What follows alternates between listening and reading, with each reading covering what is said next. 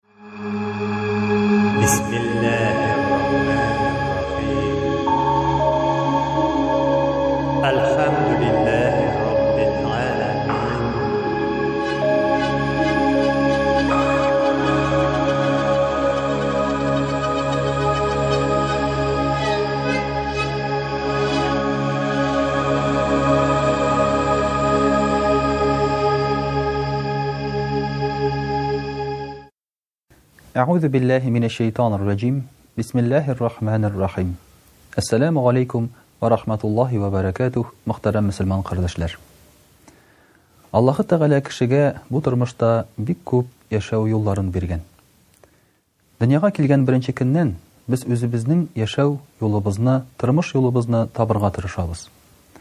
Моның өчен безгә әти-әни тәрбия бирә, мәктәптә белем бирәләр, институтта безгә дөрес юлны сайларга өйрәтәләр. Ахыр чиктә, кеше инде үзе үзенә тормыш юлын сайлый. Әлбәттә, нинди юлны гына сайласак та, мөхтәрәм кардәшләр, иң кызыгы шунда, безгә кадәр бу юл белән инде яшәгәннәр. Мәсәлән, кеше әйтә икән, Мин үземчә яшим, беркем кушканча түгел, дисә, алай булырга мөмкин түгел. Димәк, ул каяндыр ниндидер китаплар укыган, кемдәндер ниндидер сүзләрне өйрәнгән һәм шуның белән хәзер тормышта яши, шуны үзенә принцип итеп алган. Менә шуңа күрә дә, мөхтәрәм кардәшләр, безнең динебездә дин дигән сүз ул ниндидер мистик, гыйбадәт белән бәйле генә әйбер түгел. Дин дигән сүз ул гомумән яшәү юлы, тормыш рәвеше һәм синең дөньяда тоткан принципларың. Менә шулай итеп карасак, әгәр дә, һәрбер кеше дә дин белән яши дип әйтеп була. Бары тик ул аерыла, Аллаһы Тәгаләдән килгән динме, яки кеше үзе уйлап чыгарган, йә булмаса, шайтаннан килгәнме. Мөхтәрәм кардәшләр, әгәр тулаем безнең тормышыбызны бүлеп карасак, тормыш безнең икегә генә бүленә икән. Аллаһы Тәгалә юлы һәм Шайтан юлы. Менә шушы шайтан юлы, ул күпкырлы. Ул булырга мөмкин ниндидер измнар белән бәйле, мәсәлән, ул булырга мөмкин ниндидер фәлсәфи фикерләр дә, ул булырга мөмкин ниндидер секталар да, ул хәтта булырга мөмкин әлеге атеизм да. Ул күп кырлы, әмма аларның бөтенесенең башында утыра Шайтан үзе. Чөнки аның максаты, Шайтанның максаты, үзенә табындыру түгел, аның максаты, кеше, иң мөхиме, Аллага табынмасын. Ә нәрсәгә табына, инде ансы аңа мөхим түгел. Менә шулай итеп, мөхтәрәм кардәшләр, әгәр уйлап карасак, кешенең хәле бик авыр. Аллага ышанмыйм дип әйтә икән ул, шайтан юлына басырга мөмкин. Мәсәлән, ниндидер юлга чакырган вакытта, ниндидер яшәү рәвешенә чакырганда, һәрбер шушы юлның, рәвешнең башында торган берәр зат, кеше булсын, нәрсәдер безгә вәгъдә итә. Шайтан безгә әйтә, менә болай эшләсәгез сезгә рәхәт була, ди, әйбәт була, ди, озаграк яшәрсез, ди, моның турында уйламагыз, ди, һәм башкасы, һәм башкасы. Аллаһ Тәгалә әйтә, Аллаһы Тәгаләнең вәгъдәсе хак, ди, ягъни ул сүзендә тора, ди. Пәйгамбәребез саллаллаһу алейһи вә сәлләм әйтә, Мин сезгә килдем чакыручы буларак, ди, ә шайтан сезгә килде алдаучы һәм бизәүче буларак, ди. Менә аларның принциплары икесенең ике төрле. Динебез, Аллаһы Тәгалә, Пәйгамбәребез саллаллаһу алейхи вә сәлләм безгә әйберне ничек бар шулай күрсәтә һәм әйтә, акыллы булсагыз, сез моны сайларсыз ди. Әмма шайтан начар әйберне бизәп күрсәтә. Менә аның төп алдау принцибы.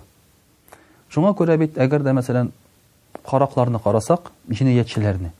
Алар хәер бер нәрсәнең дә ахырына карамыйлар.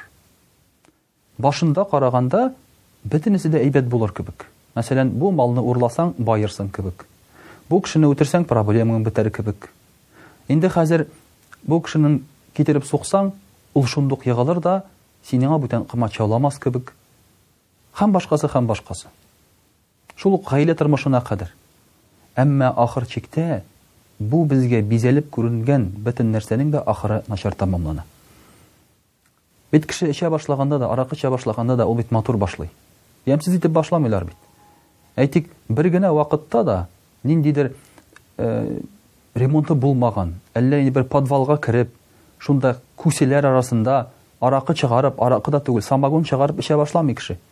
Ул матур, бәйрәмнәрдә, затлы аракы, затлы шәраб-ләрне өстәлгә куеп, матур итеп тостлар әйтеп башлый. Ягъни ничек итеп аны шайтан бизи. Ә ахыры бетә подвалда. Беркемгә кирәк түгел, сасып беткән, кырынмаган, шунда гаиләң сине ташлаган, авыруларга, үзеңгә шушы бәйләнеп яткан хәлдә каласың. Менә шайтанның матурлавы күренә, мөхтәрәм кардәшләр. Моның өчен аның Төрле-төрле кораллары бар. Ул кешенең иң зәгыйфь, иң нечкә җирләренә кагыла. Ул аңа әйтә, Мин сиңа рәхәтлек бирәм, ди. Мәсәлән, кыз белән егет йөри башлаган вакытта да бит бик матур башлана, мәхәббәт, ярату, төннәр буе күзгә-күз карап утыру, матур итеп шәмнәр яндырып, анда рестораннарга бару. Ә ахыр чиктә Ике якның, шулай бит, кыз балага узып, аборт ясатып, елап, кайгырып, хәсрәтләнеп, ахырында шушындый бер ямьсез итеп бетеп кала. Менә шуның өчен, мөхтәрәм кардәшләр, шайтанның юлларының берсе ул да булса рәхәтлек, нәфес. Әмма бу очракта безгә Аллаһ Тәгалә ярдәмгә килә дә әйтә. Бөтен рәхәтлекне мин бирәм, ди. Шайтан бирә алмый сезгә бернәрсә дә, ди. Ул бары тик вәгъдә генә итә ала, ди. Икенче бер юлы, шайтанның безгә килә торган юлы, ул байлык вәгъдә итә. Ә дөресрәге безне фәкыйрьлек белән куркыта. Менә аның аермасы нәрсәдә? Аллаһы Тәгалә мин сезгә байлык бирсәм, ди, Лә ин шәкәртүм лә әзидәннәкүм, миңа шөкер кылсагыз, миңа, мин сезгә арттыручыдырый. Ә шайтан фәкыйрьлек белән куркыта, ягъни, моны эшләмәсәң, хәерче каласың. Сәдака бирергә телисең икән, бирмә, акчаң кими. Йә булмаса, әлеге дә баягы, менә бу әйберне алып кайтсаң, кыстырып куйсаң, баисың. Бу кешегә хезмәт хакын биреп бетермәсәң, үзеңнеке артыграк була, күбрәк була. Әйе, менә бу документларны хәзер башкачарак төзәтеп куясың да, сиңа, сиңа керә бөтен акчасы, бөтен малы һәм башка һәм башка шушындый юлларын ул безгә күрсәтә. Ягъни, фәкыйрьлек белән безне куркыта. Менә бу очракта да Аллаһ Тәгалә безгә ярдәмгә килеп, Ышанмагыз, ди. Аллаһы Тәгалә сезгә ризык бирүче, ди. Бу җир йөзендә булган һәр җан иясенең дә ризыгы Аллаһы Тәгаләдә, дип әйтә Аллаһы Тәгалә Коръәни Кәримдә. Менә шулай итеп, мөхтәрәм кардәшләр, әгәр дә игътибар итсәк, шайтан безгә вәгъдә иткән, йә булмаса, безгә күрсәткән юлларның Берсе дә котылуга, куанычка, шатлыкка китергәне юк. Бөтен дөньяны карасак та шулай, мөхтәрәм кардәшләр. Ниндидер халыклар, ниндидер илләр хәтта юкка чыгалар, шайтанга алданып. Йә булмаса җәмгыятьтә бөтен мораль принциплар бозылып, кеше фәхешлеккә, бозыклыкка чума, шайтанга алданып. Ә Аллаһы Тәгаләнең безгә биргән юлы, менә без әйткән дин юлы, ул, мөхтәрәм кардәшләр, нәкъ шушы чын вәгъдәнең үтәлгән юлы. Шундый бер матур сүз бар, хәтта китап та чыккан иде, Динсез тәрбия, тәрбиясезлек дигән. Менә шушыны безгә, мөхтәрәм кардәшләр, иң беренче онытмаска кирәк һәм Аллаһы Тәгалә безне саклый күрсен шайтан юлыннан.